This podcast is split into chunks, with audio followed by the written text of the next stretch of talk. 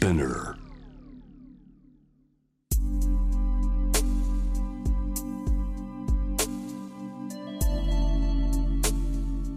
眠らない街六本木。高層ビルの一室に現れる深夜の保健室。重たいドアの向こう側。ここでは誰もが飾らない言葉で語り始める。心の声を聞き出す。特別な聴診器を持って迎えるのは酒と涙と哀愁をこよなく愛するイラストレーターの田中美咲。恋仕事家族。そして性のこと。一人一人で違う。体と心のカルテ。J-WAVE ミッドナイトチャイム。ようこそ深夜の保健室へ。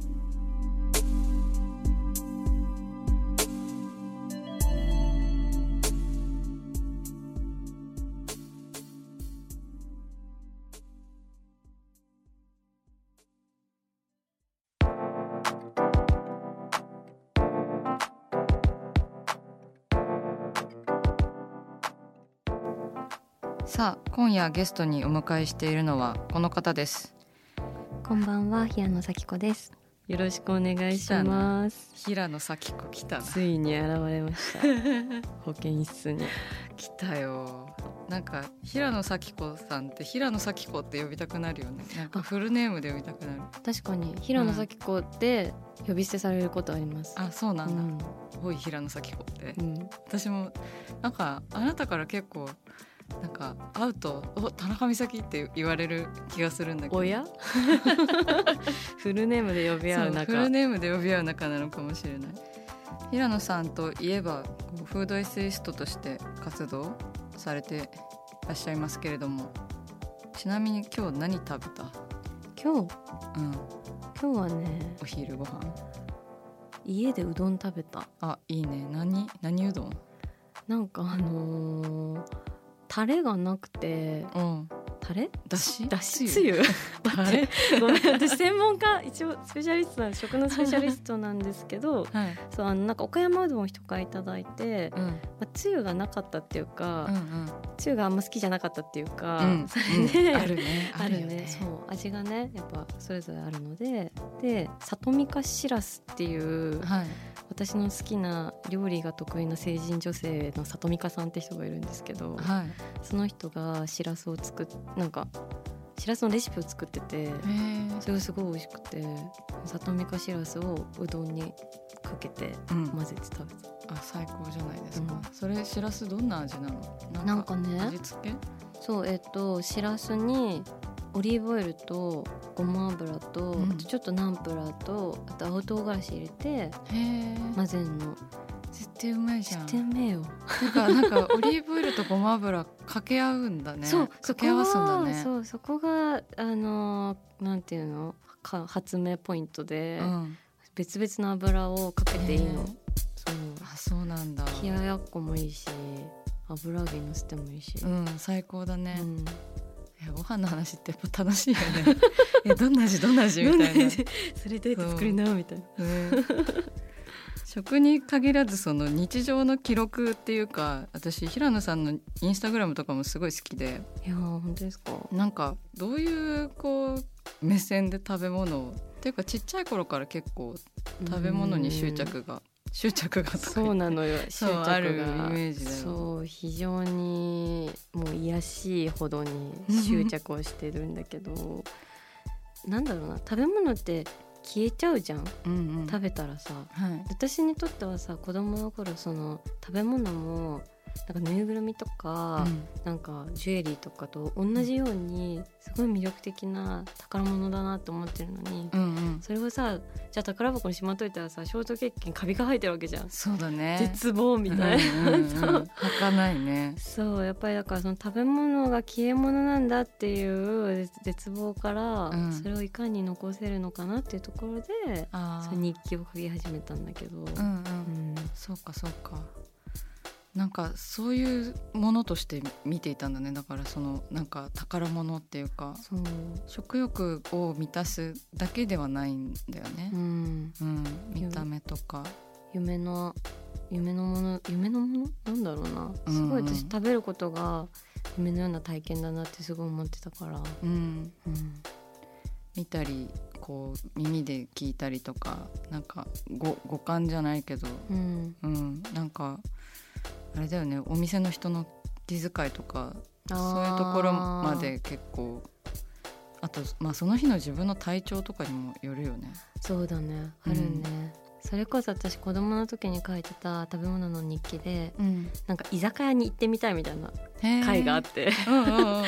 なんか居酒屋子供でも行けるらしいみたいなのを、うん。多分学校かなんかで知って小学生の時。うん。で親に居酒屋行きたいって言って連れてってもらった居酒屋さんがあったんだけどうん。なんかそこに対しての酷評がすごくて。すごい。それいくつぐらいの時？いやもう全然10歳とかなんだけどへなんか居酒屋に行ってみたいと思って行ってみたが冷凍食品ばかりだみたいな。それだけならいいんだけどえうん。なんか客層がいまいちとか書いてあって、すげえ。そうただの食べログのめっちゃ悪いレビュアーやんみたいな感じのすごいあの心根の腐ったあの日記を書いてました。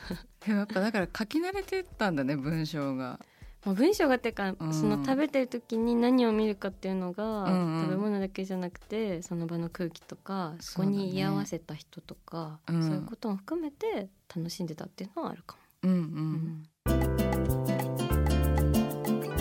さあここからは新コーナーです。田中美咲の六畳一間。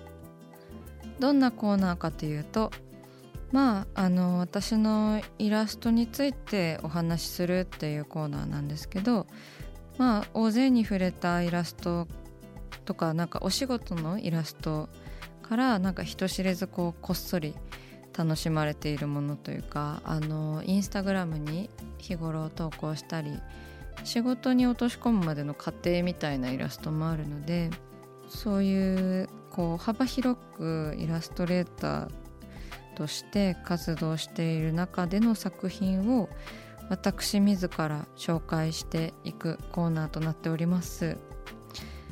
なんかこれからこうそういう仕事に就きたい方とかこう私のイラストを気にしてくださった方とか絵とかイラスト全体を好きな方が興味持ってくれたら嬉しいですね。全く興味持ってくれない人もこれであの興味持っていただけたら嬉しいなと思う限りなんですけれどもちなみにこの「六畳一間」というのはですね私がその原点というかイラストレーターとしてこうちょっと波に乗り始めた時に当時の恋人とね別れてその一緒に暮らしてた家に住めなくなっちゃったんですよね。でその時にこう作業場として借りていた6畳一間のお家にそのまま住むことになったんです。なんかそれってすごくこうなんか思い出深くて私的にはあのすごいしかもねトキワ荘みたいな古いアパートであの6畳一間でこう絵を描いていたなあっていうなんかその美しい思い出をあのイメージしてつけさせていただきましたそうただあのラジオは見えないので絵の説明って結構難しいかなって思うのでこのコーナーは番組のスタッフの方とあのお送りしたいなって思っておりますよろしくお願いしますよろしくお願いします。はい六畳一間にお邪魔します。はいどうぞいらっしゃいましはい。では田中先生、今宵の一枚は？はい、えー、今宵の一枚は2020年の7月11日にあのインスタグラムに投稿しました。あのラジオ聞いてる方はこれを見ながら聞いていただけると分かりやすいのではと思います、えーイラストにつけたキャプションが「あなたをよじ登る」という名前のイラストです、えー恋人と思われる人にこう女性がよじ登っているイラストなんですけれどもこれはあの水性ペンと鉛筆で紙に書かれたものです。まあしかしこう2020年の7月といえばまあ自粛真っ只中まだまだでですねあの、まあ、対象が夫しかいない なんかその あの出会う人がいないというか感じなのでまあこう夫を観察するというかなんかその相手のことをねよりこう知りたくなるんですよねその家に一緒にいたりする時間が長くなると。でなんかこう相手を抱きしめてみないとその日の体調がわからないみたいなところがあるんですよね。あの自分じゃない人の体にこう触ってみるっていうのが結構日課になっていて。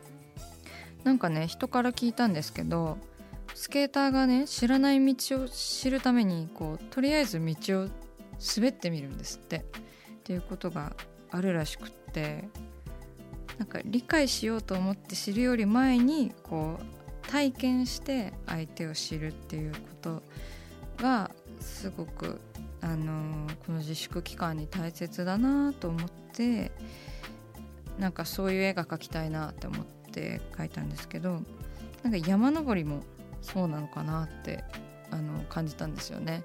その山を知りたいから登るのかなっていう風になのでそこからなんかあなたをよじ登るっていうこう題名になったんですけどだからあのクライミングのようにねあのデニムの後ろポケットに女性が足を突っ込んでちょっと登りやすいようにあのロッククライミングのようなあの体勢になっているんですけどそその構図にしたのはあのそういう日々の思っていることがあっててあのよじ登るに行き着いたんですけどこれはね本当こういう話させていただく場がないと皆さん知ることもなかったと思うし私もこのコーナーでこの絵のことを話そうと思って初めてこう人に話したことなのであのドキドキしてます。うまく伝わっているだろうかと思うんですけど普通に恋人同士で抱き合うよりもなんか少し違和感があるかなと思うんですよねこの構図って。なんでポッケに足突っ込んでるんだろうとか。なんか T シャツめちゃめちゃ引っ張ってるけど大丈夫ですか？みたいな。でもこの少し違和感がある絵っていうのを私は大切にしていてあの違和感についてはじゃあもう少し次週にとっておいて次回は絵に違和感があることの良さについてお話できたらなと思います。